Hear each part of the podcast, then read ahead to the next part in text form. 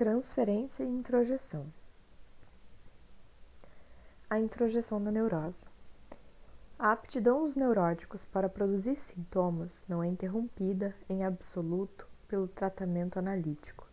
Ela se exerce pela criação de grupos de ideias de um tipo particular, em sua maioria inconscientes, que se pode designar pelo nome de transferências. O que são essas transferências? São reedições, reprodução de tendências e de fantasias que a progressão da análise desperta e deve tornar conscientes, e que se caracterizam pela substituição de pessoas outrora importantes pela pessoa do médico. É nestes termos que Freud, em sua magistral História de um caso de histeria, expôs uma de suas mais importantes descobertas. Todos aqueles que desde então, seguindo o caminho traçado por Freud, tentaram penetrar pela análise o universo psíquico dos neuróticos, tiveram que admitir a correção dessa observação. As principais dificuldades da análise provêm precisamente dessa particularidade dos neuróticos. Há de transferir seus sentimentos reforçados por afetos inconscientes para a pessoa do médico, furtando-se assim ao conhecimento de seu próprio inconsciente. Mas à medida que nos familiarizamos cada vez mais com o psiquismo do neurótico, constatamos que essa tendência para transferência por parte dos psiconeuróticos não se manifesta apenas no âmbito de uma psicanálise, nem unicamente em relação ao médico. Muito mais do que isso, a transferência apresenta-se como um mecanismo psíquico característico da neurose em geral, que se manifesta em todas as circunstâncias da vida e abrange a maior parte das manifestações mórbidas. A experiência adquirida nos mostra o desperdício aparentemente gratuito dos afetos nos neuróticos, o exagero de seu ódio, de seu amor ou de sua compaixão, que resultam nas transferências. Suas fantasias inconscientes ligam acontecimentos e pessoas do momento a eventos psíquicos há muito esquecidos, provocando assim o deslocamento da energia afetiva dos complexos de representações inconscientes para as ideias atuais, exagerando sua intensidade afetiva. O comportamento excessivo dos histéricos é muito conhecido e suscita os sarcasmos e o desprezo. Mas depois de Freud, sabemos que esses sarcasmos deveriam ser endereçados a nós, médicos, porque não reconhecemos a representação simbólica própria da histeria parecendo analfabetos em face da rica linguagem da histeria, ora qualificando-a de simulação, ora pretendendo derrotá-la por meio de denominações fisiológicas tão grandiloquentes quanto obscuras. Segundo Freud, é a exploração psicológica dos sintomas e das características da histeria que elucida de maneira notável a vida psíquica dos neuróticos. Apurou-se que a tendência dos neuróticos para a imitação, o contágio psíquico tão frequente nos histéricos, não são simplesmente automatismos, mas explicam-se por reivindicações e desejos inconscientes, rejeitados pela consciência e inconfessáveis. O paciente apropria-se dos sintomas e do caráter de uma pessoa, com a qual se identifica inconscientemente com base numa explicação causal idêntica. Essa mesma identificação histérica explica a sensibilidade bem conhecida dos neuróticos, sua faculdade de se comover intensamente com o que acontece aos outros, de se colocar no lugar deles. Suas manifestações impulsivas de generosidade e de caridade são reações desses movimentos afetivos inconscientes. Portanto, atos egoístas que obedecem, em última análise, ao princípio de evitação do desprazer. Se os neuróticos populam nos movimentos de tendência humanitária ou reformista, entre os propagadores da abstinência, vegetarianos, antialcoólicos, abolicionistas, nas organizações e seitas religiosas, nas conspirações pró ou contra a ordem política, religiosa ou moral. Isso se explica pelo deslocamento, nos neuróticos, das tendências egoístas, agressivas e eróticas, recalcadas, censuradas, do inconsciente para um plano onde elas podem ser vividas sem culpa.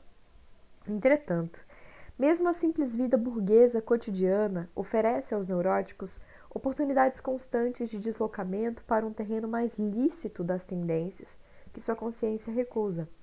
É um exemplo disso a identificação inconsciente das funções de nutrição e de secreção com funções genitais, coito, parto, tão frequente nos neuróticos. A relação entre os polos opostos do corpo estabelece-se desde a primeira infância, quando a ausência de toda informação esclarecedora pelos adultos sobre os processos de reprodução leva a criança, cujas capacidades de observação e de raciocínio já são muito vivas, a elaborar suas próprias teorias, identificando ingenuamente a absorção alimentar com a fecundação e a eliminação com o parto.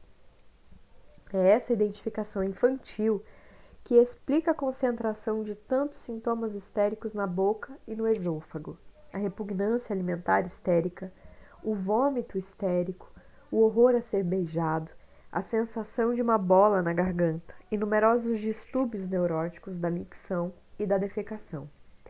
A gulodice dos histéricos, sua, sua tendência para absorver produtos indigestos ou difíceis de digerir, inclusive nocivos, giz, papel, cabelos, venenos, a atração pelo fruto proibido, frutas verdes alimentos insalubres, a antipatia pelos alimentos preparados em suas casas e o apetite pelos pratos vistos na mesa de outrem, o agrado ou a repugnância excessivos por alimentos de uma certa forma, composição, cor ou consistência, idiosincrasia, resultam, as minhas análises o confirmam, do deslocamento das tendências eróticas recalcadas, genitais ou coprofílicas, traduzindo uma insatisfação sexual.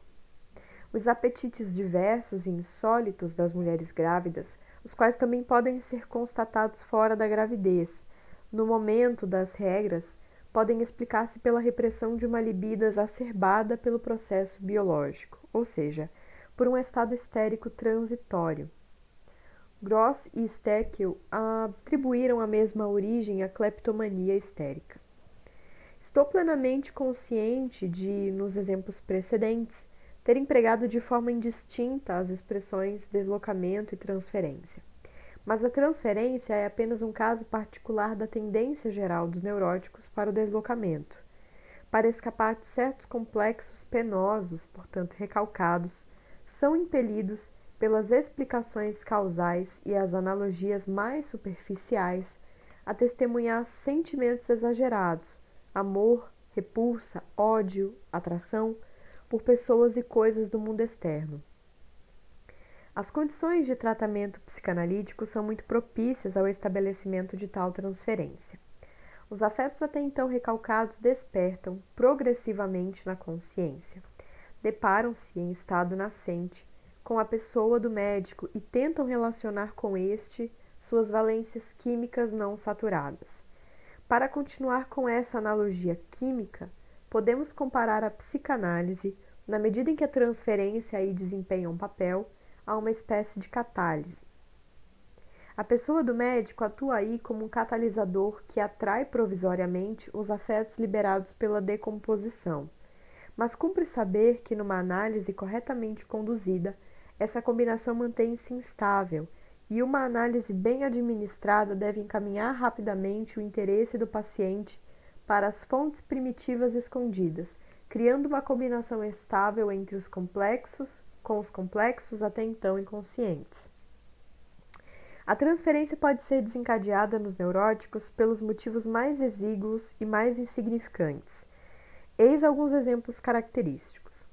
Uma paciente histérica que recalcava e negava com veemência sua sexualidade traiu pela primeira vez sua transferência para o médico num sonho.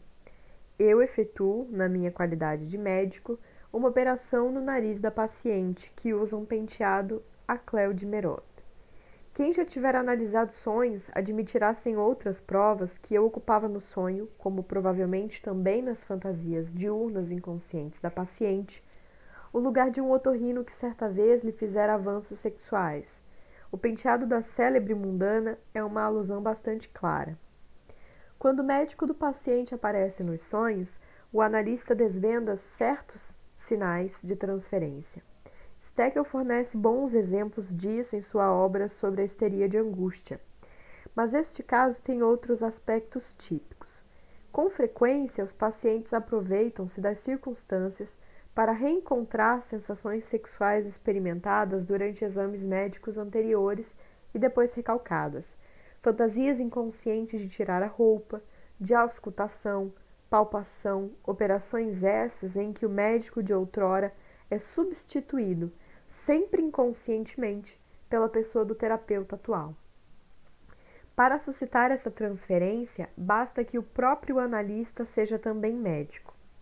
O papel místico que desempenha nas fantasias sexuais infantis, o médico que conhece todas as coisas proibidas, vê e toca no que está escondido, é em si um determinante natural das fantasias histéricas e da transferência. A análise mostra que a associação do médico à sexualidade forma-se desde a infância, de modo geral, quando através da brincadeira de médico as crianças satisfazem sua curiosidade sexual. Levando em conta a importância crucial do complexo de Édipo recalcado, amor e ódio pelos pais, em todas as neuroses, não causará surpresa que o comportamento naturalmente compreensivo, benevolente, por assim dizer, paternal, do psicanalista seja capaz de engendrar simpatias conscientes e fantasias eróticas inconscientes, cujos primeiros objetos foram os pais. O médico é sempre e exclusivamente um desses espectros, Freud, que fazem ressuscitar no paciente as figuras desaparecidas de sua infância.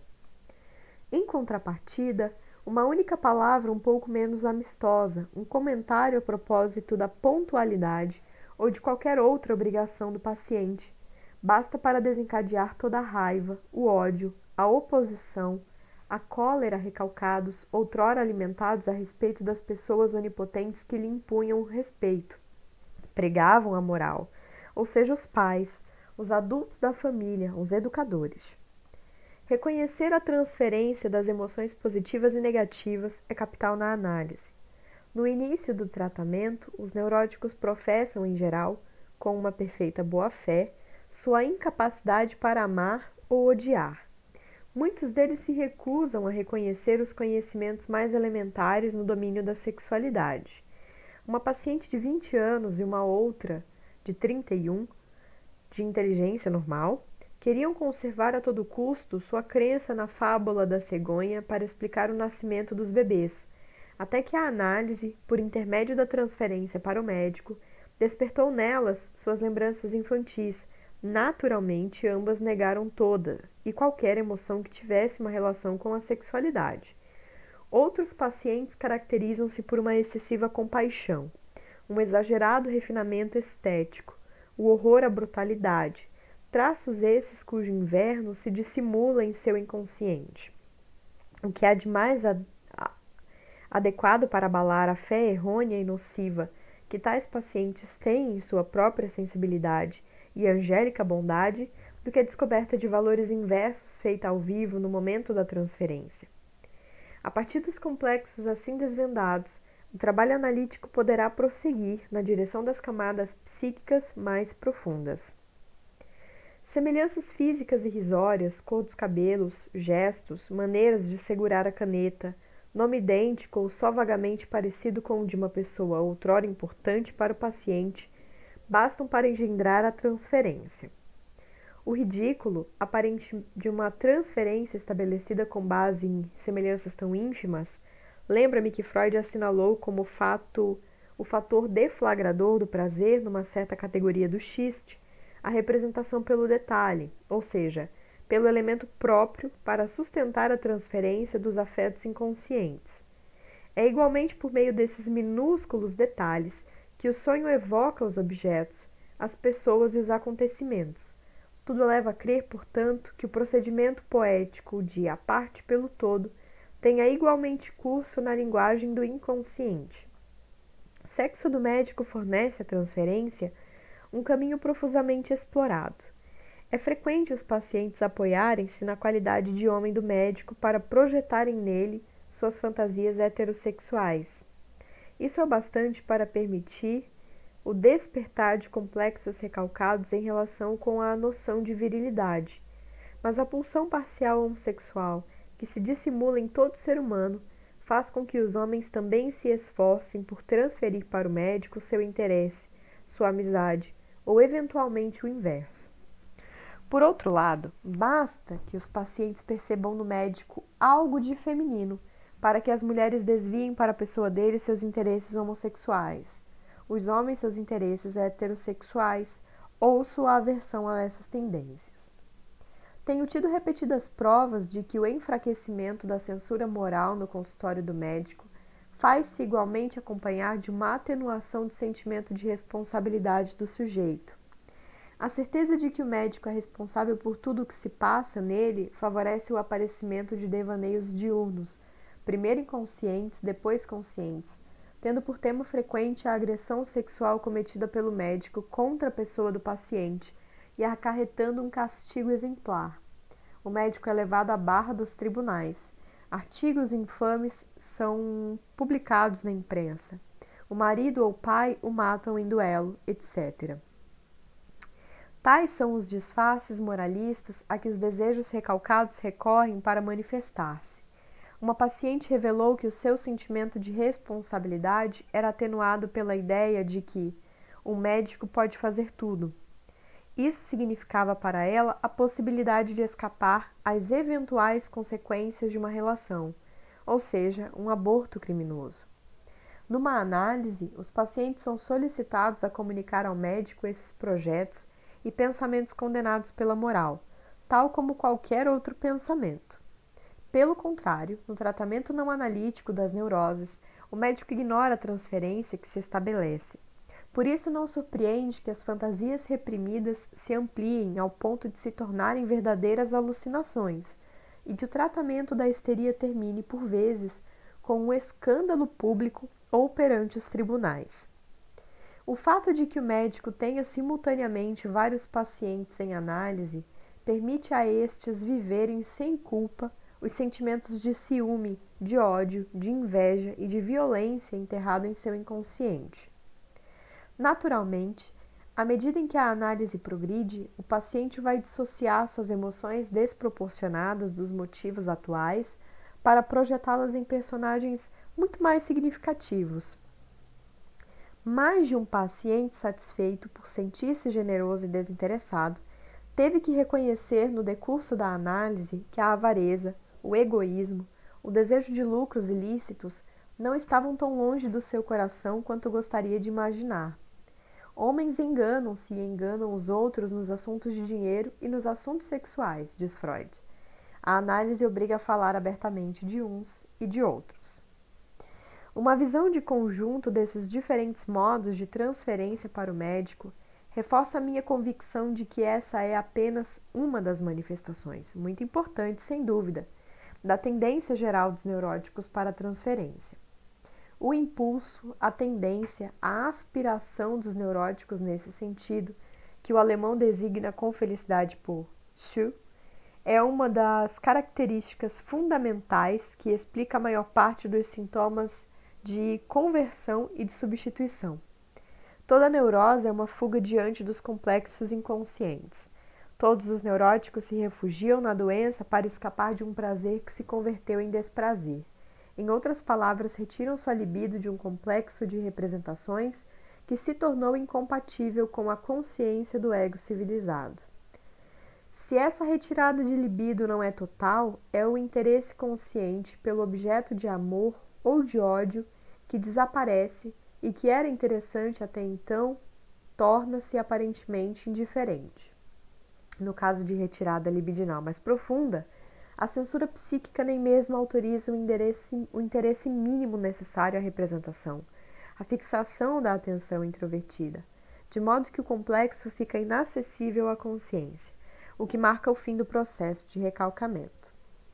Entretanto, o psiquismo tolera mal esses afetos livremente flutuantes, desinvestidos do complexo. Freud demonstrou que na neurose de angústia, é a retirada da excitação sexual física da esfera psíquica que transforma a excitação em angústia. Nos, nas psiconeuroses, presumimos um processo análogo. É a retirada de libido psíquica de certos complexos de representações o que provoca a ansiedade permanente, que o paciente esforça-se por apaziguar. ele pode efetivamente converter em sintoma orgânico uma parte da quantidade de excitação, histeria, ou então deslocá-la para uma ideia de caráter compulsivo, neurose obsessiva, ou seja, neutralizar assim a excitação de forma parcial. Entretanto, parece que essa neutralização nunca é perfeita e que subsiste sempre uma quantidade variável de excitação livremente flutuante. Centrífuga, diríamos nós, complexífuga, a qual procura então neutralizar-se nos objetos do mundo externo. É a essa quantidade de excitação residual que se imputará a disposição dos neuróticos para a transferência. E nas neuroses sem sintoma permanente de conversão, é essa libido insatisfeita em busca de um objeto que explica o conjunto do quadro patológico. Para melhor entender o caráter fundamental do psiquismo dos neuróticos, comparemos seu comportamento com o dos dementes precoces e paranoicos. O demente retira totalmente seu interesse do mundo externo, torna-se infantil e autoerótico. O paranoico tenta fazer o mesmo sem o conseguir inteiramente. É incapaz de retirar seu interesse no mundo externo, por isso contenta-se em rechaçar esse interesse do seu ego, em projetar no mundo externo esses desejos e essas tendências, e acredita reconhecer em outrem todo o amor, todo o ódio que nega existir em si mesmo. Em vez de admitir que ama ou que odeia, alberga o sentimento de que todo mundo se preocupa exclusivamente com ele, para perseguir ou amá-lo. Observamos na neurose um processo diametralmente oposto, pois enquanto o paranoico projeta no exterior as emoções que se tornaram penosas, o neurótico procura incluir em sua esfera de interesses uma parte tão grande quanto possível do mundo externo para fazê-lo objeto de fantasias conscientes ou inconscientes. Esse processo que se traduz no exterior pelos dos neuróticos é considerado um processo de diluição, mediante o qual o neurótico procura atenuar a totalidade, a tonalidade penosa dessas aspirações, livremente flutuantes, insatisfeitas e impossíveis de satisfazer. Propõe que se chame introjeção a esse processo inverso da projeção. O neurótico está em perpétua busca de objetos de identificação, de transferência. Isso significa que atrai tudo o que pode para a sua esfera de interesses, introjeta-os. O paranoico entrega-se a uma busca de objetos análoga, mas é para colar neles, como vulgarmente se diz, a libido que o incomoda. É essa a origem do caráter oposto do neurótico e do paranoico. O neurótico interessa-se por tudo, distribui seu amor e seu ódio pelo mundo inteiro. O paranoico em si mesmo se é desconfiado, sente-se espiado e perseguido, odiado ou amado pelo mundo todo. O ego do neurótico é patologicamente dilatado, ao passo que o paranoico sofre, por assim dizer, uma contração do ego. A história do desenvolvimento individual do ego, ou ontogênese, vista através da experiência psicanalítica, nos convencerá de que a projeção paranoica e a introjeção neurótica constituem apenas exagerações de processos mentais cujos elementos se encontram em todo homem normal. Pode-se pensar que o recém-nascido experimenta todas as coisas de maneira monista quer se trate de um estímulo externo ou de um processo psíquico. Só mais tarde a criança aprenderá a conhecer a malícia das coisas, aquelas que são inacessíveis à introspecção, rebeldes à vontade, ao passo que outras ficam à sua disposição e submetidas à sua vontade. O humanismo converte-se em dualismo. Quando a criança exclui os objetos da massa de suas percepções, até então unitárias, para formar com eles um mundo externo e pela primeira vez opõe-lhes o ego que lhe permite mais pertence mais diretamente. Quando distingue pela primeira vez o percebido objetivo do vivenciado subjetivo. Está efetuando na realidade a sua primeira operação projetiva, a projeção primitiva. E se mais tarde deseja desembaraçar-se dos afetos desagradáveis no modo paranoico, não tem necessidade de um método profundamente novo. Assim como objetivou outrora uma parte de sua sensorialidade, expulsará agora uma parte maior do ego para o mundo externo, transformando ainda mais afetos subjetivos em sensações objetivas.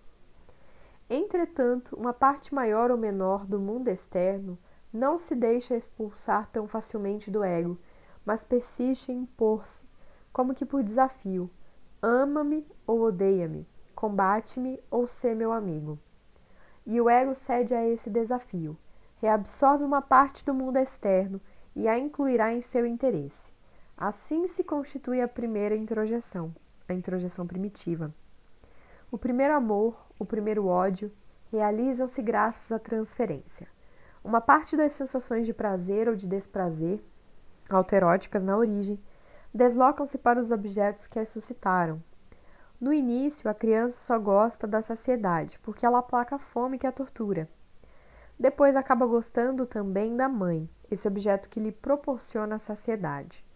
O primeiro amor objetal, o primeiro ódio objetal constituem, portanto, a raiz, o modelo de toda transferência posterior, que não é, por conseguinte, uma característica da neurose, mas a exageração de um processo mental normal. As descobertas de Freud no domínio da psicopatologia da vida cotidiana, até então praticamente virgem, demonstraram que os nossos atos falhos, esquecimentos chamados distrações, ações desajeitadas, lapsos linguísticos, só se explicam pela hipótese da manutenção em atividade no adulto em estado vigil dos processos de deslocamento dos afetos. Já expus em outro lugar o papel considerável, até dominante, que esses processos desempenham no sonho. Mas Freud também demonstrou como a visão política e religiosa que os homens alimentam em relação ao universo, as superstições tão generalizadas, até a metafísica dos filósofos, são metapsicologia pura, uma projeção de sensações e de sentimentos do mundo externo. A mitologia, onde o antropomorfismo desempenha um tão grande papel, apresenta-se na análise como uma combinação dos processos de introjeção e de projeção. A obra espiritual de Kleinpaul sobre a origem e a evolução da linguagem, mencionada por Abraham, mostra amplamente em que grau de perfeição o homem representa o conjunto do mundo, sonoro e insonoro, pelos processos do ego, explorando toda a gama de projeções e introjeções. A maneira como a linguagem humana identifica uma série de sons e ruídos orgânicos com tal ou qual objeto, sob o pretexto de analogia acústica mais superficial, da explicação causal mais mínima, recorda vivamente o mecanismo precário da transferência neurótica. A história da vida psíquica individual, a formação da linguagem, os atos falhos da vida cotidiana, a mitologia, examinados sob esse ângulo, podem reforçar a nossa convicção de que o neurótico percorre os mesmos caminhos do indivíduo normal quando tenta atenuar seus afetos flutuantes pela extensão de sua esfera de interesses, pela introjeção, portanto, quando espalha suas emoções por todo tipo de objetos que pouco lhe interessam, para deixar no inconsciente suas emoções vinculadas a certos objetos que lhe interessam demais. Com frequência, a análise consegue até reestabelecer a cronologia dessa ampliação da esfera dos interesses negativos ou positivos. Uma de minhas pacientes, ao ler um romance, lembrara-se de acontecimentos sexuais infantis Seguiu-se uma fobia de romances, fobia essa logo estendida a todos os livros e mais tarde a todo papel impresso. Foi a luta contra a sua tendência para a masturbação que provocou em um dos meus pacientes uma fobia das privadas, locais onde costumava se entregar à sua paixão. Mais tarde, essa fobia ampliou-se, convertendo-se em claustrofobia, pavor dos lugares fechados em geral. Pude demonstrar que muitos casos de impotência de origem psíquica estavam condicionados por um temeroso respeito em relação às mulheres, correspondente à residência outrora, resistência outrora, oposta à escolha de objeto incestuoso, mãe ou irmã, depois a extensão desse modo de defesa a todas as mulheres. O prazer apaixonado que um certo pintor sentia na contemplação das coisas e, por conseguinte, a escolha de sua carreira deviam ressarci-lo de todas as interdições visuais de sua infância. Os testes de associação de Jung forneceram-me a prova experimental da tendência para a introjeção.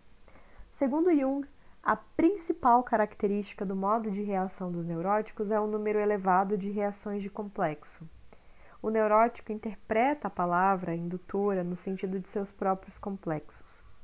De modo geral, o indivíduo normal responde rapidamente à palavra indutora com uma palavra induzida indiferente, associada por razões de sentido ou de sonoridade. No neurótico, os afetos flutuantes apoderam-se da palavra indutora a fim de transferir para ela uma parte de sua energia, contentando-se com a associação mais indireta. Completarei as conclusões de Jung acrescentando que não é a palavra indutora que deflagra a reação perturbada pelos complexos nos neuróticos, mas são os afetos, de, os afetos ávidos de descarga que vão ao encontro da palavra indutora. Para recorrer à nossa expressão recém-criada, diremos que o neurótico introjeta até as palavras indutoras experimentais. Poderiam objetar-me que a extensão da esfera de interesses, a identificação do ego com numerosas pessoas ou mesmo com a humanidade inteira, a receptividade às estimulações externas, são qualidades compartilhadas também pelos indivíduos normais, inclusive seres de elite, e que a introjeção não pode, portanto, ser considerado um processo psíquico característico nos neuróticos. Responderemos que, segundo a doutrina psicanalítica, não existe diferença fundamental entre a normalidade e a neurose. Sabemos, graças a Freud, que a neurose não, as neuroses não possuem conteúdo psíquico característico específico e exclusivo. E de acordo com a fórmula de Jung, as, a doença dos neuróticos é provocada pelos mesmos complexos com que todos nós nos defrontamos. Acrescente-se que a diferença situa-se essencialmente no plano quantitativo, prático. O homem saudável só se identifica ou transfere com base em explicações causais, mas bem fundamentadas. Ele não desperdiça suas energias afetivas de modo tão inconsiderado quanto o neurótico. Existe ainda uma outra diferença. As introjeções são em geral conscientes do indivíduo normal, enquanto o neurótico recalca a maior parte delas, liberta-as em fantasias inconscientes e só as revela ao iniciado, indiretamente sob a forma simbólica.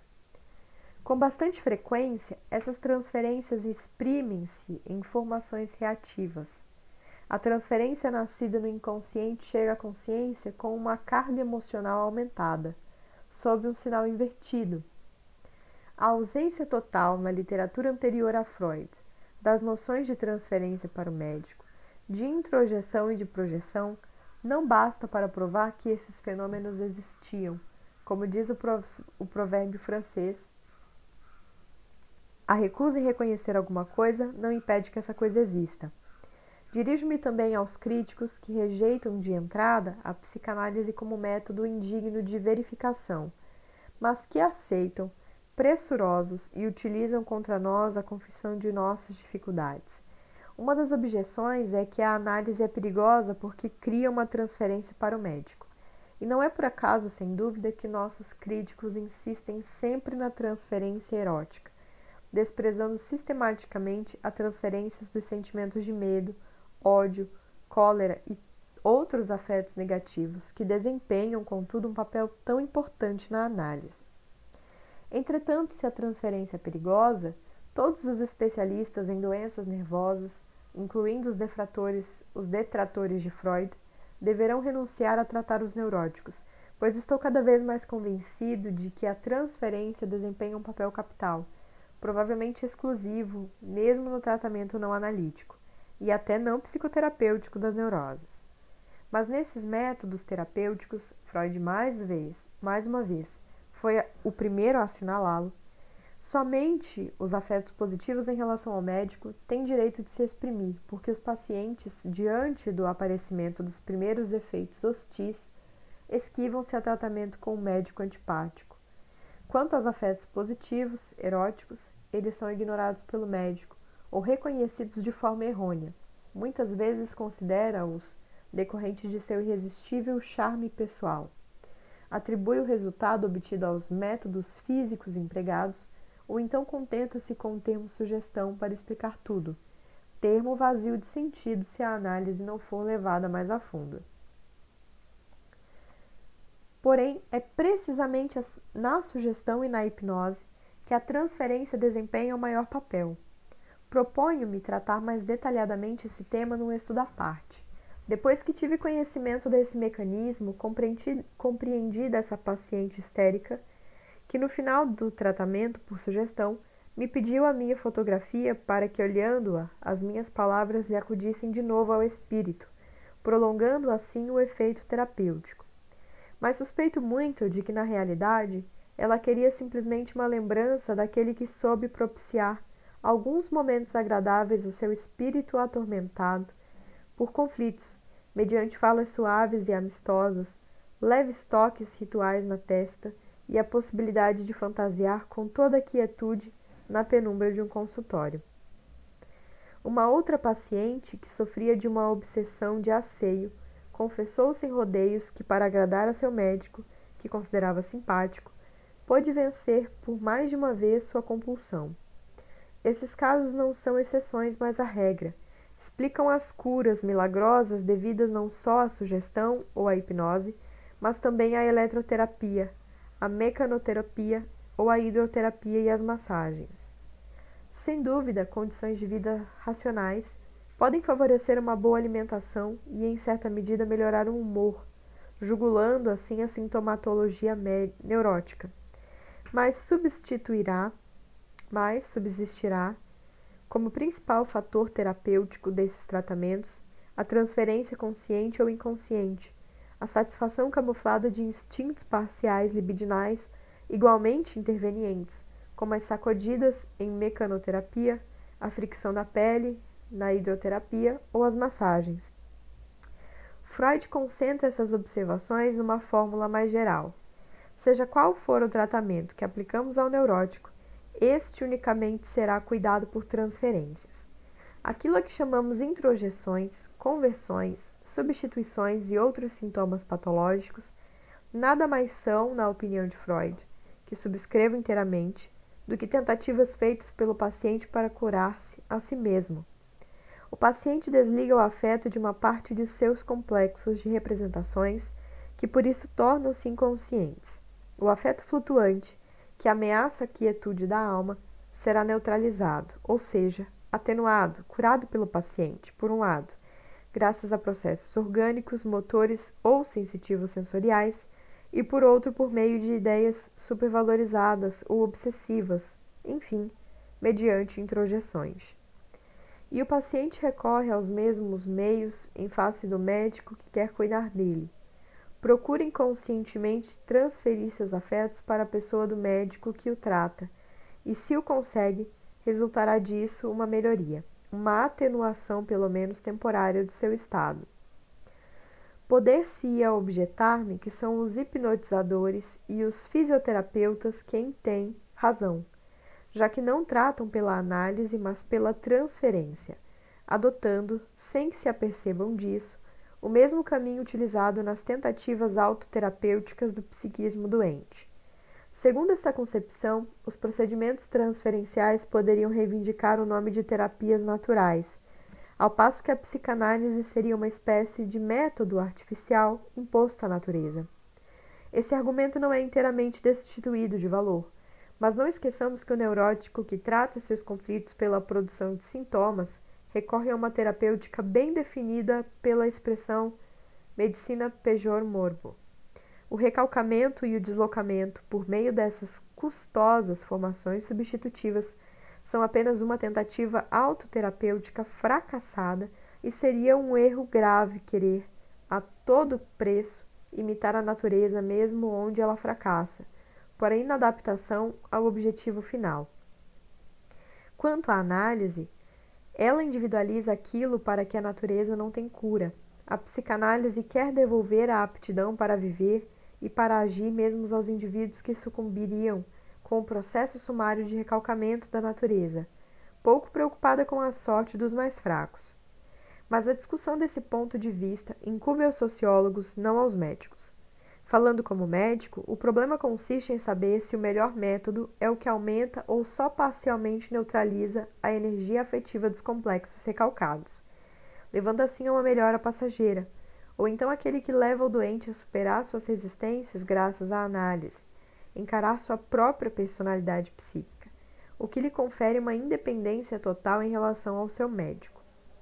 A maioria dos psiquiatras atuais e numerosos cientistas de alta respeitabilidade, diga-se de passagem, ainda se obstinam em opor à psicanálise uma recusa radical, radical e, em vez de seguirem o fio de Ariadne dos ensinamentos de Freud, perdem-se no dédalo da patologia e da terapia nervosas. Entretanto, quando se recusam a admitir o valor dessas teorias e, em essencial, o mecanismo da transferência, colocam-se na impossibilidade de explicar seus próprios resultados obtidos pelos tratamentos não analíticos. Essa é a única maneira de explicar o fato de alguns dentre eles recorrerem, conforme disse antes, à própria transferência para ir buscar as armas contra a psicanálise. A transferência é, assim, o pilar de seus próprios métodos terapêuticos. Entretanto, os outros métodos de tratamento consistem em cultivar e em reforçar a transferência, ao passo que a análise desmascara o mais rapidamente possível essas relações fictícias, reconduzindo-as à sua verdadeira fonte, o que acarreta a sua, a sua dissolução. Aos que nos recriminam por querer explicar tudo de um único ponto de vista, responderemos que eles mesmos permanecem inconscientemente fixados numa concepção de mundo ao mesmo tempo ascética e neurótica, que há cerca de dois mil anos impede que se reconheça a importância primordial do instinto de reprodução e da libido na vida psíquica, tanto normal quanto patológica. 2. Papel da transferência na hipnose e na sugestão. A escola neurológica parisiense de Charcot investigava os principais fatores determinantes dos fenômenos hipnóticos ao nível das excitações periféricas ou centrais que atuam sobre o sistema nervoso. Por exemplo, fixação do olhar numa imagem, afagar suavemente o couro cabeludo. Em contrapartida, a escola de Bernheim, de Nancy, considera que essas excitações desempenham tão somente um papel de veículo, de meio propício à inspiração das representações, por exemplo, a do sono. Ao ser introduzida, a representação do sono provocaria um estado de dissociação cerebral, que tornaria o sujeito particularmente acessível a outras sugestões. Esse estado de dissociação seria o próprio princípio da hipnose. A concepção de Nancy representa, sem dúvida, um grande progresso em relação à de Paris. É a primeira tentativa de explicação puramente psicológica dos fenômenos da hipnose e da sugestão que afasta todas as, as formulações fisiológicas injustificadas. Entretanto, essa explicação não nos parece inteiramente satisfatória. Desde o começo, era inverossímil supor que a fixação de um objeto luminoso pudesse provocar na vida mental as modificações profundas que constatamos na hipnose e na sugestão. Mas é igualmente improvável que uma representação inspirada em estado vigil a ideia de dormir possa produzir essas modificações sem a intervenção indispensável de forças psíquicas muito mais importantes. Tudo fala a favor da ideia de que na hipnose e na sugestão não é o hipnotizador ou o sugestionador quem desempenha o papel principal, mas aquele que até então aparecia como objeto desses processos. Basta a existência da autossugestão e da auto-hipnose e, sobretudo, o fato de que os fenômenos de sugestão só podem produzir-se em condições determinadas e variáveis, segundo os indivíduos, para demonstrar com clareza que a intervenção do experimentador desempenha apenas um papel secundário na cadeia causal desses, desses fenômenos. Entretanto, as condições de elaboração intrapsíquica da influência sugestiva continuam obscuras. Somente a investigação psicanalítica dos neuróticos, pelo método de Freud, pôde levar-nos a um conhecimento mais aprofundado dos processos psíquicos que se desenrolam na hipnose e na sugestão. A psicanálise permitiu estabelecer que o hipnotizador efetua um esforço inútil quando tenta provocar o estado de dissociação.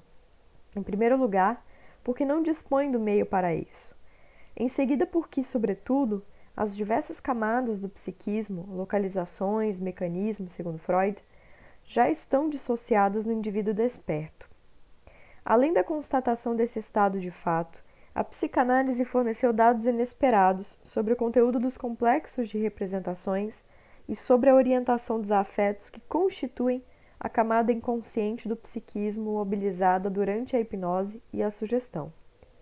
Verificou-se que é no inconsciente, na acepção freudiana, que se acumulam todos os instintos recalcados no decorrer do desenvolvimento cultural individual, e que seus afetos insatisfeitos e ávidos de excitação encontram-se sempre na expectativa de uma transferência para pessoas e objetos do mundo externo, a fim de introjetá-los. Se considerarmos o estado psíquico do sujeito que queremos sugestionar, sob esse ângulo deveremos rever radicalmente as nossas posições atuais. Segundo essa nova concepção, são as forças psíquicas inconscientes do médium que representam que representam o elemento ativo, ao passo que o papel do hipnotizador, que se julgava onipotente, reduz-se a do objeto que o médium aparentemente impotente utiliza ou rejeita segundo as necessidades do momento. Dentre os complexos fixados no decorrer da infância e que conservam uma importância capital durante a vida, os principais são os complexos de representações ligados às pessoas dos pais, os complexos parentais. A constatação de Freud de que todas as neuroses do adulto se fundamentam nesses complexos pode ser confirmada por todos os que se ocupam dessas questões.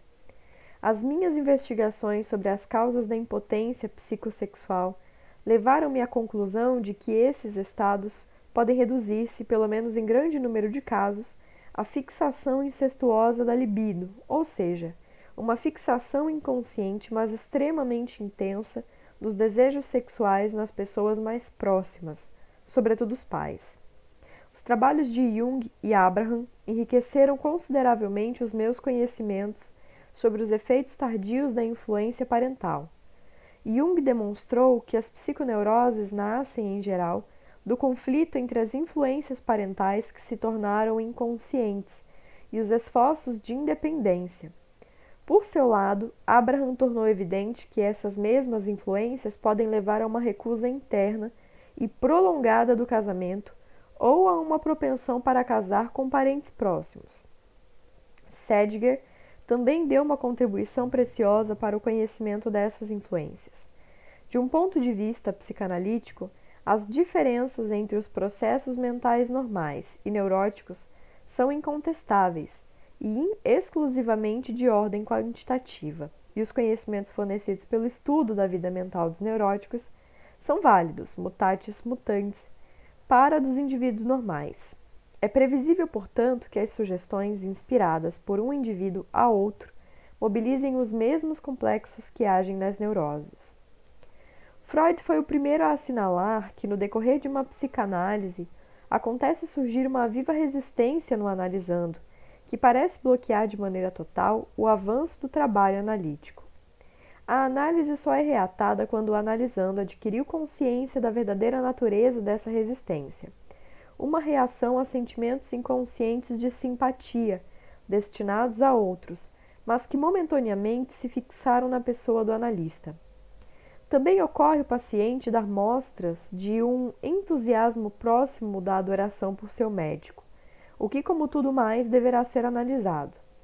Verifica-se então que o médico serviu de substituto para reviver afetos sexuais, que na realidade relacionam-se com personagens muito mais importantes para o paciente. Com frequência, o curso da análise é perturbado por um ódio, um medo, uma angústia imotivados que se manifestam no paciente e são dirigidos para o médico. Uma vez mais, esses afetos não se destinam à pessoa do médico, mas inconscientemente a pessoas atualmente muito distanciadas do pensamento do paciente.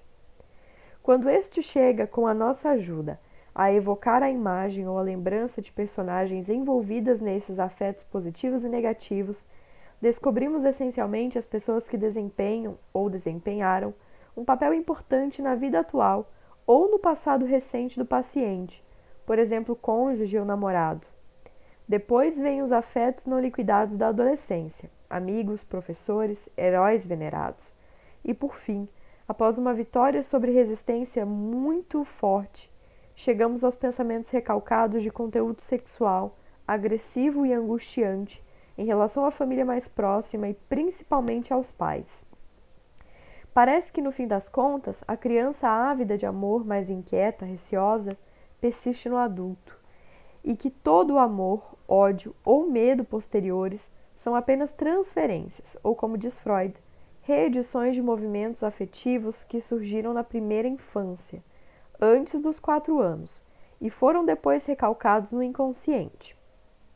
Após essa exploração do desenvolvimento psíquico individual, não é audacioso demais supor que essa onipotência maravilhosa que exercemos em nosso papel de hipnotizador sobre todas as energias psíquicas e nervosas do médium nada mais é do que uma manifestação da vida instintiva infantil recalcada desse último. Em todo caso, essa explicação parece-me mais satisfatória do que a possibilidade de provocar uma dissociação no psiquismo de outrem pelo efeito de nossas sugestões. Essa faculdade mística seria desproporcional ao papel de observador a que estamos reduzidos em face dos processos biológicos. Uma objeção sem grande valor poderia nos ser feita. Conhece-se de longa data a influência favorecedora que a simpatia e o respeito exercem sobre a sugestionabilidade. Esse ponto não podia, não podia passar despercebido, por certo, aos olhos de experimentadores e observadores conscienciosos. Entretanto, eles ignoram dois fatos que somente a psicanálise pôde convencer-me. Em primeiro lugar, que esses afetos, o respeito e a simpatia, predominantemente inconscientes, desempenham o papel principal na produção da influência sugestiva. Em seguida, que esses afetos são, em última análise, as manifestações de instintos libidinais, em sua maioria transferidos do complexo de representações da relação pai-filho para a relação médico-paciente. Em outras palavras, Sabia-se bem que a simpatia ou a antipatia entre o hipnotizador e o paciente influenciavam consideravelmente o resultado da experiência, mas ignorava-se que esses chamados sentimentos de simpatia ou de antipatia são combinações psíquicas complexas que a psicanálise, precisamente, pôde reduzir aos seus componentes. A análise permite isolar os elementos de base que são as aspirações primárias libidinais de satisfação de desejos onde os fenômenos complexos da sugestionabilidade têm sua origem. Na camada mais profunda do psiquismo, assim como no começo do desenvolvimento mental, reina o princípio de desprazer, o desejo de satisfação motora imediata da libido. É a camada, o estágio autoerótico. O adulto não tem mais acesso direto, por via de reprodução, a essa camada do seu psiquismo. Nós mesmos só podemos deduzir sua existência a partir dos sintomas. O que pode ser imediatamente evocado pertence em geral à camada, ao estágio, do amor objetal, e os primeiros objetos de amor são os pais. Portanto, tudo leva a pensar que todo sentimento de simpatia se refere a uma posição sexual inconsciente, e que quando duas pessoas se encontram, sejam elas do sexo oposto ou do mesmo sexo, o inconsciente tentará sempre uma transferência. O inconsciente ignora a negação ou não, o não. O inconsciente só sabe desejar, diz Freud. E se o inconsciente consegue fazer com que a transferência seja aceita pelo consciente, abertamente sob forma sexual, erótica, ou então sublimada, disfarçada, respeito, gratidão, amizade, apreciação estética, resulta daí um sentimento de simpatia, se a censura que vigia no limiar da consciência responde negativamente às tendências sempre positivas do inconsciente, são possíveis todos os graus de antipatia, até a aversão e a repulsa. O fato de que os sentimentos de antipatia e de repulsa compõem-se de gozo, sofrimento, prazer e desprazer é bem ilustrado pelo caso de uma de minhas pacientes de inteligência superior, que sofria de um delírio de ciúme paranoico apurou-se que a fonte de sua doença era a homossexualidade infantil, transferida outrora de sua mãe para suas babás, depois para suas amigas e que foi muito ativa. As decepções do casamento fizeram refluir a libido para a via infantil. Mas nesse meio tempo, esse modo de satisfação da sexualidade tornara-se intolerável para a paciente, e por isso projetou essas tendências em seu marido, muito amado até então, acusando-o de infidelidade. Mas fato extraordinário, ela só suspeitava de menininhas de 12, 13 anos ou de mulheres velhas e feias, em geral empregadas domésticas repugnantes. Quando podia admitir seu amor sob uma forma sublimada, amizade, prazer estético, como no caso de mulheres jovens e belas e de seu meio, ela manifestava uma viva simpatia e não experimentava nenhum ciúme. É provavelmente por motivos psicológicos semelhantes que a mistura de gostos açucarados e amargos nos parece enjoativa. A idiosincrasia para alimentos ou bebidas de uma certa cor ou de uma certa consistência é uma reação provocada por desejos recalcados, geralmente ligados à coprofilia e à urofilia. Quando a vista de objetos repugnantes desencadeia a vontade de cuspir ou de vomitar, isso é apenas uma reação ao desejo inconsciente de meter esses objetos na boca. Recorde-se que a criança pequena leva à boca todos os objetos sem discernimento. Uma ilustração clássica em apoio do fato de que a posição sexual manifesta-se em relação a todo mundo é fornecida pelo caso de Dora, a paciente de Freud que ele descreve em seu artigo Fragmentos de uma Análise de Histeria. Essa análise, não terminada, mostrou que nenhum membro de seu meio permaneceu indiferente para a sexualidade de Dora. O casal K, amigos da família, tanto o marido como a mulher, a governanta, o irmão, o pai, todos excitavam sua libido sexual. Ao mesmo tempo, como é frequente nos neuróticos, no domínio do consciente, ela era preponderantemente fria, reservada, e ignorava por completo que suas amizades apaixonadas, suas simpatias e antipatias pudessem dissimular desejos sexuais. Seria um erro pensar que Dora é uma exceção. O caso Dora é típico. Sua análise fornece uma imagem fiel do psiquismo humano em geral. O estudo suficientemente aprofundado do psiquismo normal ou neurótico nos revela, pondo de lado as diferenças quantitativas, fenômenos idênticos aos constatados em Dora. A possibilidade de ser hipnotizado ou sugestionado depende, portanto, da capacidade de transferência, ou seja, exprimindo-nos claramente, da capacidade do médium de adotar em relação ao hipnotizador uma posição sexual, ainda que seja inconsciente. Ora, a raiz mais profunda da transferência, como de todo amor objetal, provém dos complexos parentais. Essa concepção é confirmada pelo estudo prático das condições da hipnose ou da sugestão.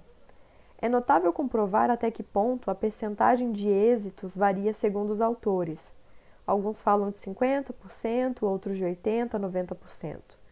Os hipnotizadores experientes pretendem que na prática, a, a prática da hipnose exige certas características externas e internas na verdade somente externas, visto que o próprio caráter só se revela por certos gestos, per, pela maneira de exprimir-se e pelo conteúdo do discurso, o que um autor, um ator de talento pode realizar sem nenhuma implicação pessoal. A hipnose é amplamente facilitada pela aparência imponente do hipnotizador. É sempre, quase sempre imaginado como uma longa barba, de preferência negra, esse acessório viril pode ser substituído por estatura elevada, sobrancelhas espessas, olhar penetrante, uma mímica severa, mas que inspira confiança. Também se admite geralmente que a apresentação segura do hipnotizador, a reputação de seus êxitos anteriores e a consideração que rodeia sua qualidade de cientista famoso aumentam de forma notável as probabilidades de êxito. A superioridade de nível hierárquico ou da posição social facilita igualmente a hipnose. Durante meu serviço militar, fui testemunha de uma cena em que um soldado adormecia ao receber a ordem do seu oficial nesse sentido. Essa cena teve o efeito de um verdadeiro coup de fraude. As minhas primeiras experiências de hipnose que efetuei, ainda estudante, nos empregados da livraria do meu pai, foram todas bem-sucedidas, sem exceção.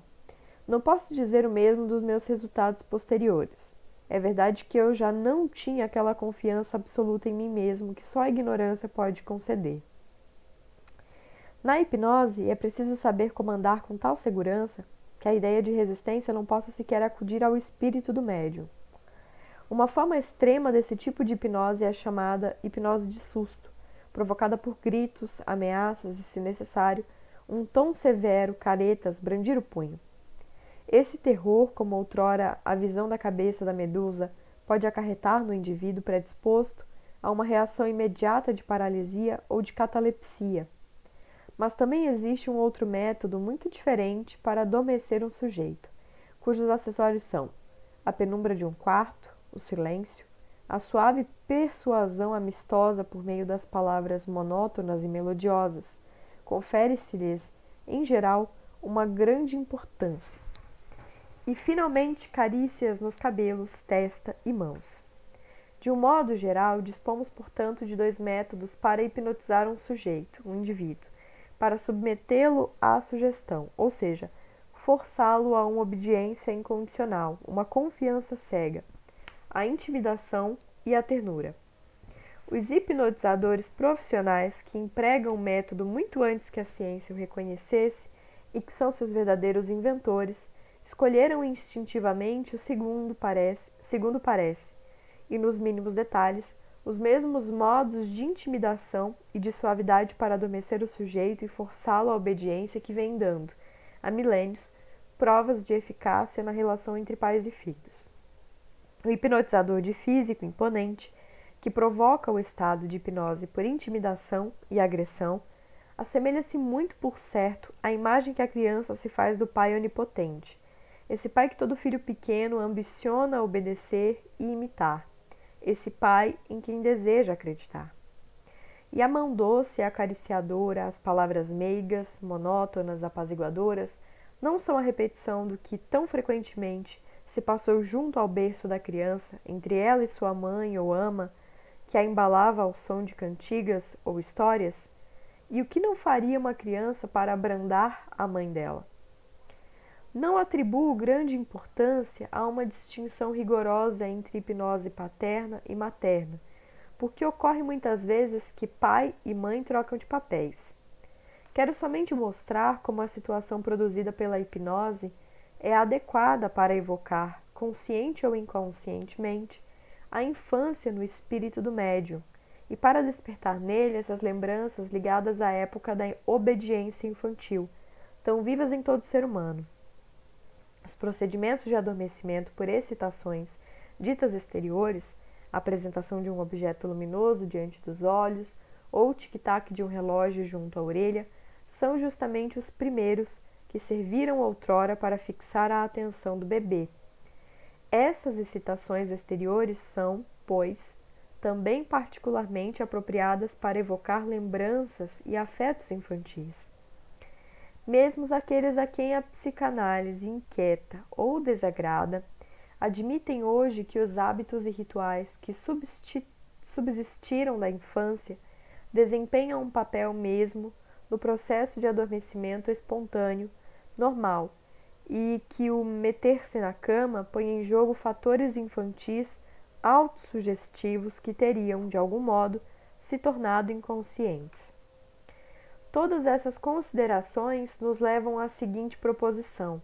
A primeira condição de êxito de uma hipnose é que o médium encontre no hipnotizador um mestre, ou seja, que o hipnotizador saiba despertar nele os mesmos afetos de criança ou de temor, a mesma fé cega em sua infalibilidade que a criança sentia por seus pais.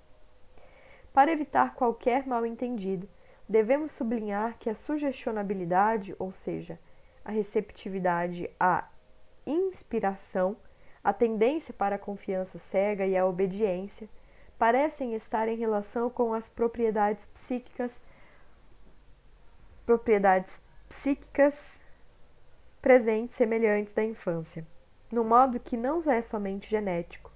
Consideramos que a hipnose e a sugestão despertam verdadeiramente a criança que dormita no inconsciente do adulto.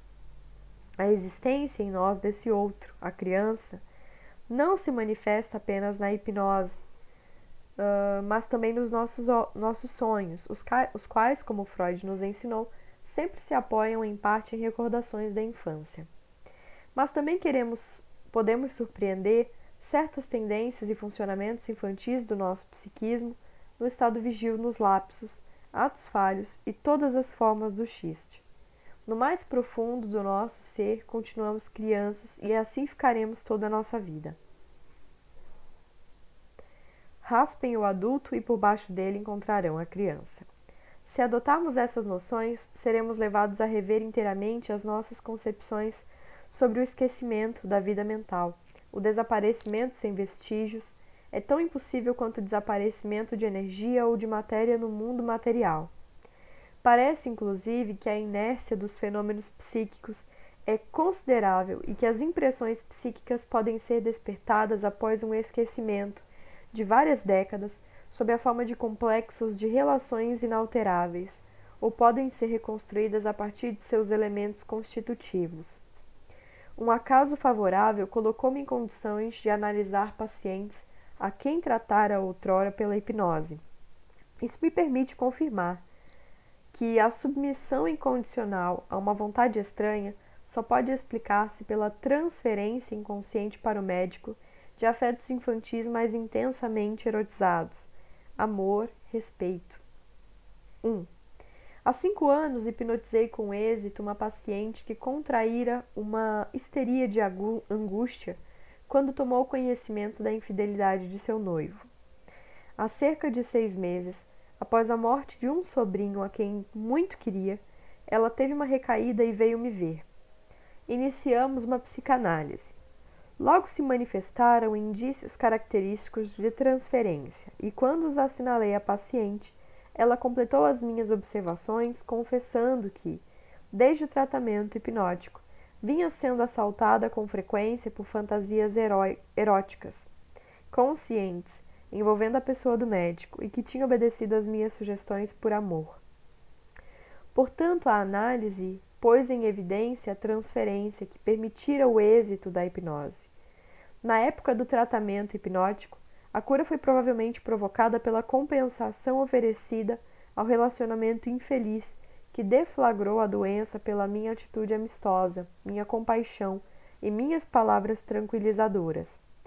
Mas a análise também mostrou que a inclinação da paciente pelo amante infiel era apenas um substituto do apego à sua irmã mais velha, afastada da família por seu casamento, irmã a quem ela estava ligada por uma estreita amizade e uma longa prática de masturbação comum.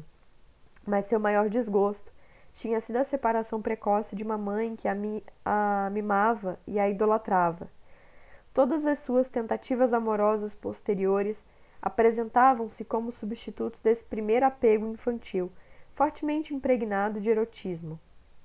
Após a interrupção do tratamento hipnótico, deslocara sua libido sob uma forma sublimada, mas, como se apurou na análise, indiscutivelmente erótica, para um jovem sobrinho de oito anos, cuja morte súbita provocou a recidiva dos sintomas histéricos. A obediência manifestada durante o tratamento hipnótico era, portanto, uma consequência da transferência.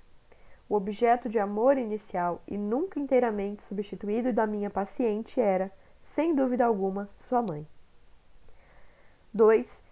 Um funcionário público de 28 anos veio ver-me há alguns anos. Sofria de grave histeria de angústia.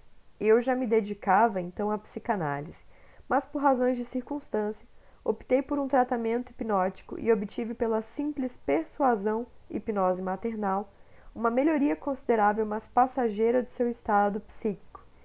Uma recidiva das representações angustiantes incitou o meu paciente a vir me ver de novo, e por conseguinte repeti periodicamente a hipnose, com resultados sempre tão bons quanto passageiros.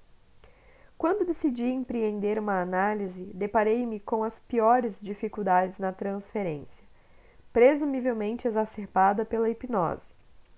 Sua resolução interveio quando se patenteou que o paciente, na base de analogias superficiais, identificava-me com, com sua boa mãe. Na infância, era muito agarrado à mãe. Suas carícias eram-lhe indispensáveis. E reconheceu igualmente que as relações sexuais de seus pais despertavam curiosidade intensa no garotinho que era. Tinha ciúmes do pai, imaginava-se no papel dele, etc. Depois a análise progrediu sem dificuldades durante um certo tempo, mas no dia em que respondi a um comentário com certa impaciência e com uma recusa, fui tomado de violenta angústia. Foi tomado de violenta angústia, e o curso da análise viu-se perturbado de novo. Após ter discutido esse incidente que o abalara fortemente, o paciente mergulhou na evocação de acontecimentos análogos e, depois de mencionar algumas amizades levemente tingidas de homossexualidade e de masoquismo, e em seguida cenas penosas envolvendo professores e outros superiores, foi o complexo paternal que surgiu em primeiro plano. Via seu pai com as feições terrivelmente deformadas, o rosto contraído de cólera, e tremia como uma folha. Um caudal de lembranças jorrou ao mesmo tempo, mostrando até que ponto o paciente amava, apesar de tudo, seu pai, como se orgulhava da sua estatura elevada e da sua força. Isso é apenas um fragmento de uma análise longa e difícil, mas que mostra claramente que o fator atuante durante o tratamento hipnótico nada mais era do que o complexo materno, ainda inconsciente. Nesse caso, eu talvez tivesse eu talvez obtivesse resultados idênticos empregando outro método da sugestão, intimidação e o respeito, ou seja, o recurso ao complexo paterno inconsciente. 3. O terceiro caso é de um alfaiate de 26 anos. Veio consultar-me em consequência de crises epilep epileptiformes, que reputei de natureza histérica. Seu aspecto tímido, submisso, modesto, era um convite à sugestão, e efetivamente obede obedeceu a todas as minhas ordens como uma criança dócil. Apresentou anestesias, paralisias e contraturas à vontade. Entretanto, não pude deixar de empreender, pelo menos, uma análise incompleta. Ela me revelou que o paciente tinha sido sonâmbulo durante vários anos. Levantava-se de noite, instalava-se diante de sua máquina de costura e ficava consendo um tecido imaginário até que o despertassem. Essa sede de, de trabalho datava de sua aprendizagem na loja de um patrão muito severo que o espancava com frequência e cujas exigências excessivas o rapaz queria satisfazer a todo custo. Naturalmente, o personagem do patrão nada mais era do que a lembrança encobridora do pai temido, mas respeitado. As crises atuais do paciente começam pela mesma sede de atividade. Ele escuta uma voz interior que lhe ordena: levanta-te. Então senta-se, despe a camisa de dormir e faz o gesto de cozer, movimento que evolui para uma crise convulsiva generalizada. Depois não se lembra mais desses fenômenos motores, dos quais só tem conhecimento pelos pelos só tem conhecimento pelos relatos de sua mulher. Outrora era como com o grito de levanta-te, que seu pai tinha o hábito de acordá-lo todas as manhãs. E parece que o infeliz continua obedecendo às ordens que seu pai lhe dava na infância e depois seu patrão durante seu aprendizado. Pode-se observar, assim, o efeito retroativo de ordens ou de ameaças recebidas durante a infância e que se manifesta muitos anos mais tarde, diz Freud, que lhe dá que dá a esse fenômeno o nome de obediência retroativa. Devo concluir daí que essa retroatividade das neuroses tem muitos pontos em comum com a obediência automática pós-hipnótica às ordens dadas. Nos dois casos, são realizados atos sem que o sujeito possa dar uma explicação satisfatória quanto aos motivos destes, visto que na a neurose ele obedece a uma ordem esquecida há muito tempo, e na hipnose a uma inspiração atingida de amnésia.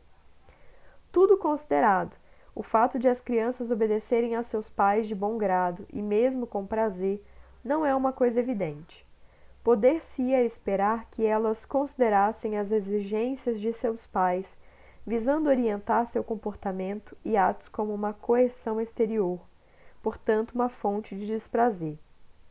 Com efeito, esse é o caso nos primeiros anos de vida, quando a criança só conhece satisfações autoeróticas.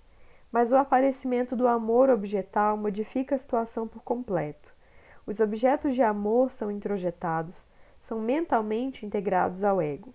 A criança ama seus pais, ou seja, identifica-se com eles, sobretudo com o do mesmo sexo. O rapaz com o pai, a menina com a mãe, vendo-se assim em todas as situações em que se encontra aquele dos pais que tiver sido objeto de identificação. Nessas condições, a obediência deixa de ser um desprazer.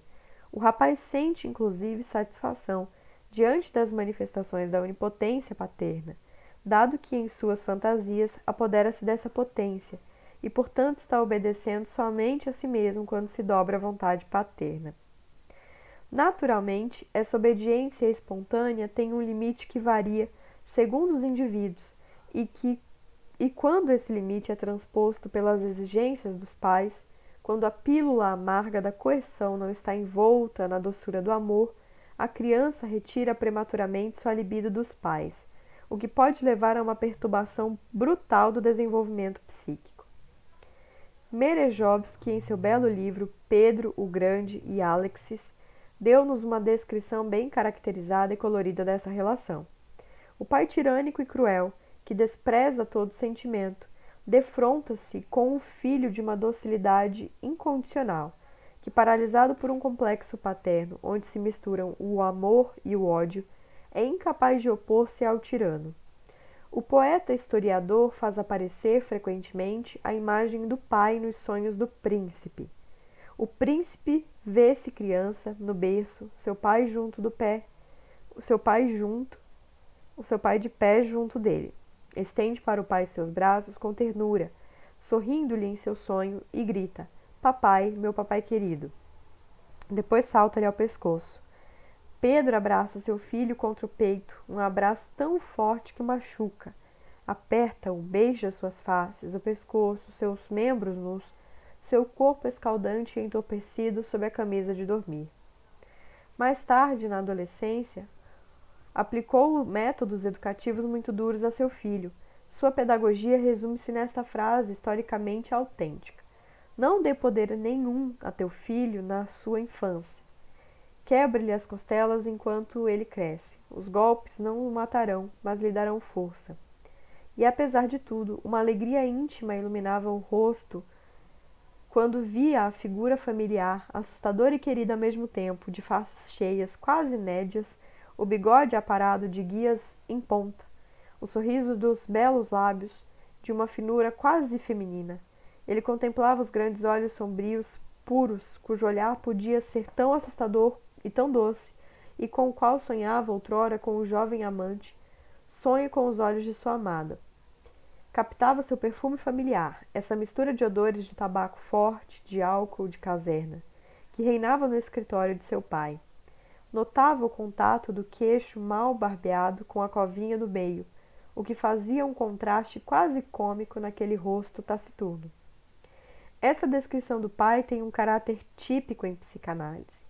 O poeta quer nos fazer compreender a relação entre pai e filho, explicar como é possível que tenha abandonado a segurança de seu refúgio italiano mediante uma simples carta de seu pai e que se entregasse ao cruel pai que o chicoteou até a morte com suas próprias mãos. O autor opina muito corretamente que a sugestionabilidade do príncipe foi motivada por seu complexo paterno sobremaneira marcado. Mas Mejerovski parece ter igualmente pressentido o mecanismo de transferência quando escreve todo o amor que ele não podia dedicar a seu pai, ele transferiu para seu pai espiritual, seu confessor Jacob. Foi uma amizade ciosa, eterna, uma, uma amizade ciosa, terna e apaixonada, como entre amantes. Por via de regra, essa supervalorização dos pais e a tendência para a obediência cega desaparecem na adolescência. Mas a necessidade de submissão persiste. Entretanto, o papel do pai é reassumido pelos professores, os superiores e outros personagens importantes. A lealdade extrema, tão difundida, os soberanos e governantes é igualmente uma transferência. No caso de Alexis, o complexo paterno não pôde dissipar-se porque Pedro era, efetivamente, esse soberano temível e poderoso que toda criança pequena vê em seu pai. Quando o pai personifica ao mesmo tempo a potência paterna e o prestígio de um homem influente, a fixação infantil pode tornar-se irredutível. Observei esse fato em duas pacientes que tinham sido alunas de seu próprio pai. A transferência apaixonada de uma, o negativismo neurótico da outra, tornaram a análise quase impossível. A docilidade ilimitada de uma das pacientes, tanto quanto a arrogância obstinada da outra, eram determinadas pelo mesmo complexo, a condensação do complexo paterno e do complexo de autoridade. Esses casos significativos e as observações precedentes confirmam a opinião de Freud quando afirma que a credulidade e a docilidade hipnóticas encontram sua raiz no componente masoquista do instinto sexual. Três ensaios sobre a teoria da sexualidade. Mas o masoquismo é o prazer de obedecer que as crianças aprendem de seus pais. No caso do alfaiate tímido e submisso, vimos que as ordens dos pais podiam continuar agindo no modo de sugestão pós-hipnótica muito depois da infância. Mas também podia observar, no caso do funcionário de 28 anos, portador de uma neurose de angústia, o análogo neurótico da chamada sugestão a prazo. Sua doença foi deflagrada por motivos aparentemente insignificantes, e foi impressionante ver com que rapidez o paciente se familiarizou com a ideia de solicitar sua aposentadoria ainda tão jovem. Depois, a análise revelou que ele se iniciaria se iniciara na função pública dez anos antes de adoecer, contra seu desejo, porque se considerava uma vocação artística. Ceder aos desejos insistentes do pai e decidir fazer valer seus direitos à aposentadoria o mais depressa possível, pretextando sua doença. Sua tendência para simular doenças provinha da infância. Obtinha assim mais ternura da mãe e um pouco de indulgência do pai severo. Mas no decorrer desses dez anos, tinha esquecido completamente sua resolução inicial. Sua situação material melhorara. Por certo, a antipatia pelo trabalho burocrático não, diminuir, não diminuíra, por outro lado, continuava atraído pelas atividades artísticas e realizar algumas tentativas nesse sentido, não sem um certo êxito. Contudo, a pusilanimidade adquirida impediu-o de sequer sonhar em renunciar a uma parte de seus rendimentos, o que ocorreria inevitavelmente no momento em que se aposentasse. O projeto aparentemente dormitara em seu inconsciente durante esses dez anos. Depois, ao expirar o prazo, tinha agido como fator deflagrador da neurose, por uma espécie de autossugestão. Esse papel importante dos prazos na vida do paciente é apenas uma manifestação das fantasias inconscientes em relação aos períodos menstruais e à gravidez da mãe, e às representações de sua própria situação intrauterina e de nascimento. Esse caso, como os outros, confirma a frase de Jung: a força mágica que liga a criança a seus pais é, tanto nela quanto neles, a sexualidade. Essa analogia extrema, desvendada pela análise, entre o mecanismo das neuroses e dos fenômenos provocados pela hipnose, obriga-nos a rever as concepções de Charcot sobre a hipnose que são geralmente admitidas nos meios médicos. Considera Charcot que a hipnose é uma histeria artificial, Segundo alguns critérios, essa é uma posição absurda, visto que cerca de 90% dos indivíduos normais são hipnotizáveis e uma tal extensão do conceito de histeria parece-lhes inadmissível. Mas a psicanálise mostrou que os indivíduos considerados normais defrontam-se com os mesmos complexos que provocam a doença nos neuróticos.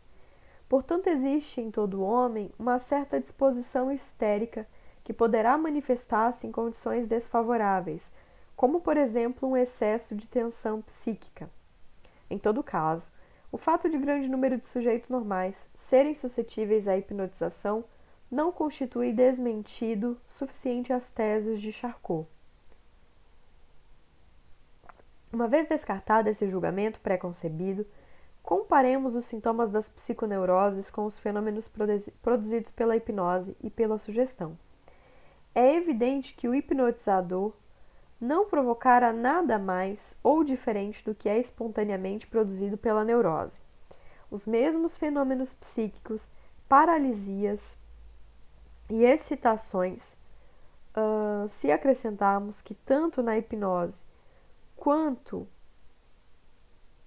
quanto na neurose esses fenômenos são determinantes, determinados por complexos de representações inconscientes e que em ambos os casos o papel principal cabe aos complexos infantis e sexuais, essencialmente em relação aos pais, a nossa impressão quanto à analogia extrema entre a hipnose e a neurose transforma-se em certeza da sua identidade. As investigações futuras deverão elucidar se essa identidade vai até os mínimos detalhes.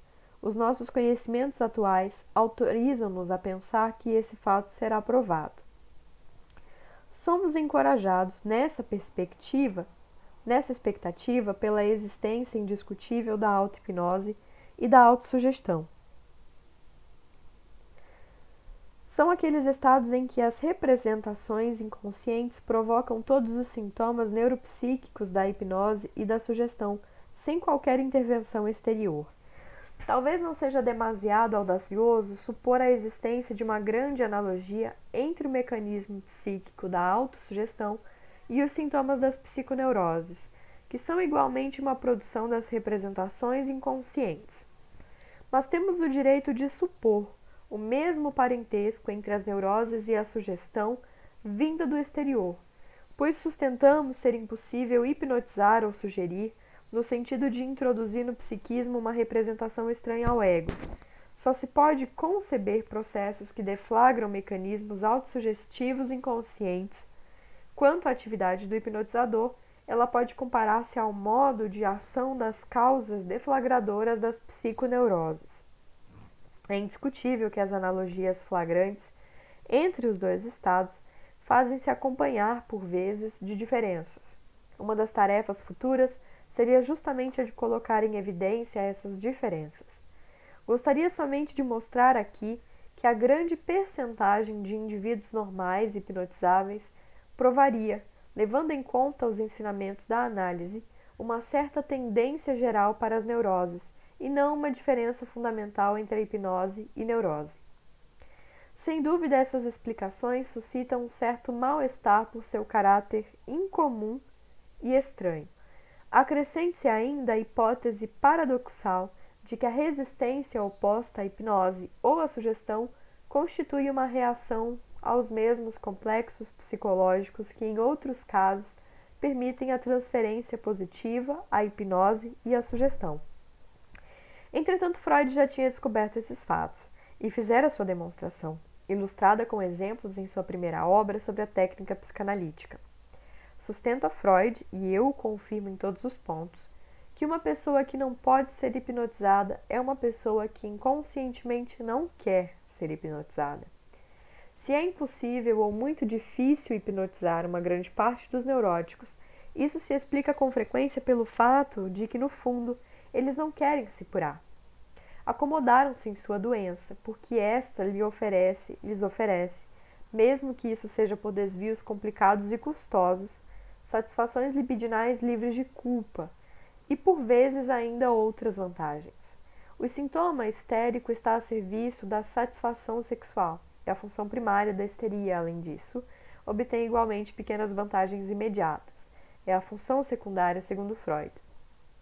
Uma outra resistência tem sua origem na relação entre o hipnotizador e o médium, a antipatia pelo médico. Vimos antes que esse obstáculo provém, na maioria dos casos, de complexos infantis inconscientes. Temos todas as razões para supor que o conjunto das resistências encontradas em análise manifesta-se igualmente nas experiências de hipnose e de sugestão, pois também há simpatias que são intoleráveis. Certas hipnoses fracassaram porque o paciente receia prender-se demais às pessoas do médico, a pessoa do médico, e assim perder sua independência, ou mesmo cair numa dependência sexual em face a ele. Penso que a ausência completa de inibição da transferência em uns e a fuga a toda influência externa nos outros reduz-se sempre, em última análise, ao complexo parental e, em particular, ao modo de desligamento da libido das pessoas dos pais. 4. Recentemente, uma mulher de 33 anos, esposa de um proprietário de terras, veio consultar-me. O seu caso ilustra bem as resistências expostas antes. Sofria de crises de histeria. Às vezes, à noite, acordava o marido com seus gemidos. Fazia ruídos como se quisesse engolir alguma coisa que lhe tivesse ficado retida na garganta. Enfim, a paciente era tomada de sufocações e depois de náuseas que a despertavam. Ela era o oposto de um bom médium, uma dessas pessoas contrariantes que estava constantemente à espreita de contradições nas palavras do médico, avaliando menor, as menores nuances no tom como elas eram proferidas e comportando-se em geral com arrogância e oposição. Instruído pela experiência, não fiz qualquer tentativa de hipnose ou de sugestão, mas empreendi logo uma análise. Descrever as voltas que tive que dar, a fim de obter a resolução do complexo de sintomas, distanciar-me-ia muito de meus propósitos. Limito-me aqui a explicar o comportamento arrogante da paciente a meu respeito, em especial nos primeiros tempos da análise, comportamento que ela apresentava também com o marido, com quem se recusava a falar durante dias a fio, por motivos fúteis. Era esse comportamento que servia de obstáculo à hipnose. Sua doença começara em decorrência de uma reunião social. Sentira-se ofendida pela atitude de uma senhora mais velha que a censurara por ocupar a mesa um lugar de honra que não lhe cabia direito. A suscetibilidade e a reação excessiva da paciente adquiriram sentido no decorrer da análise. Apurou-se quando era bem jovem, tinha ocupado efetivamente, após a morte da mãe, o lugar de honra à mesa, com uma legitimidade contestável. O pai ficara sozinho com muitos filhos. Após o sepultamento, uma cena muito comovente teve lugar entre o pai e a filha. O pai prometeu não procurar outra mulher e a filha declarou solenemente que só casaria daí a dez anos, substituindo a mãe para cuidar dos infelizes órfãos.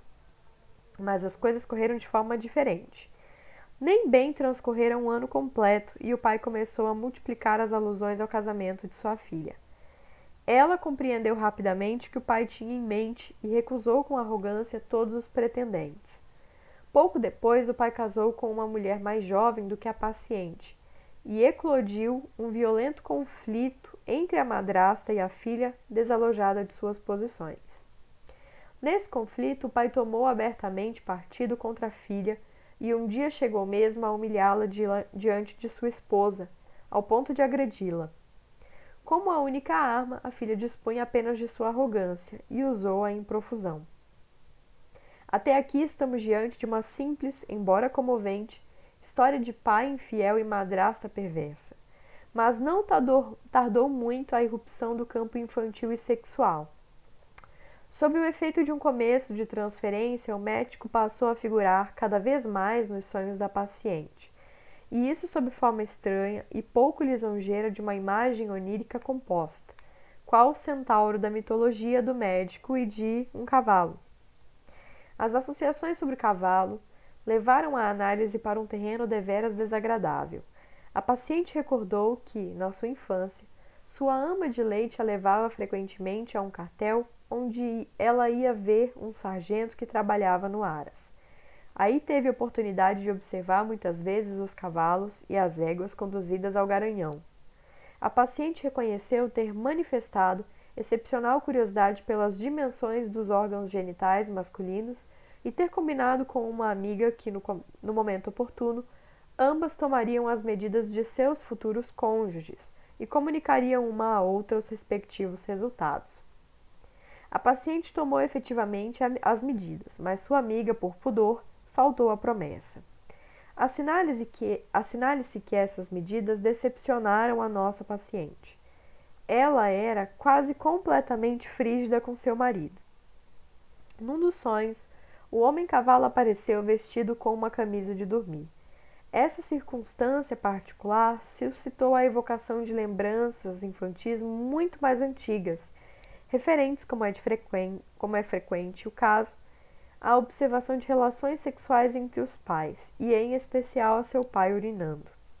Recordou então ter fantasiado muitas vezes que ocupava o lugar da mãe, como gostava de brincar de papai e mamãe com suas bonecas ou suas amiguinhas, e como tinha certo dia colocado uma almofada por baixo da saia para simular uma gravidez.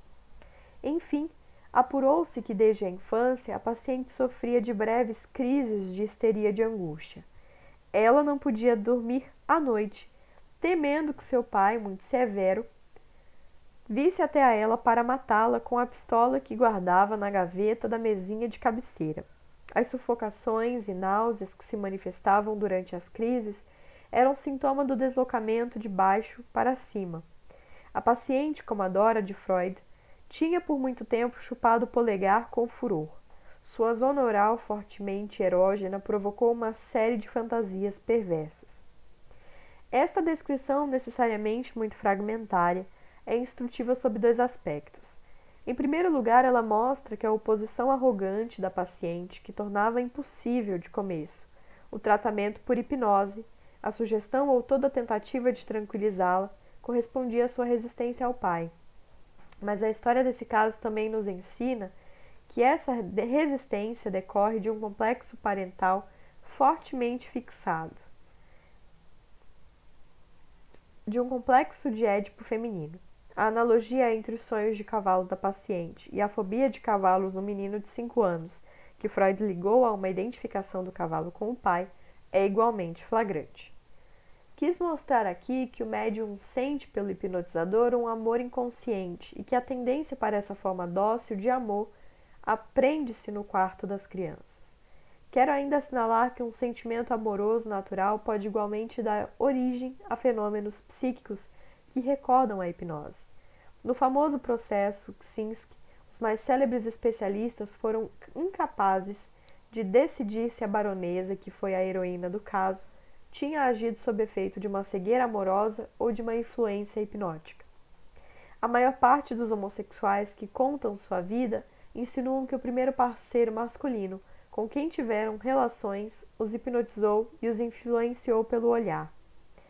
Naturalmente, verifica-se depois que essas fantasias de hipnose são meras tentativas de se desculparem.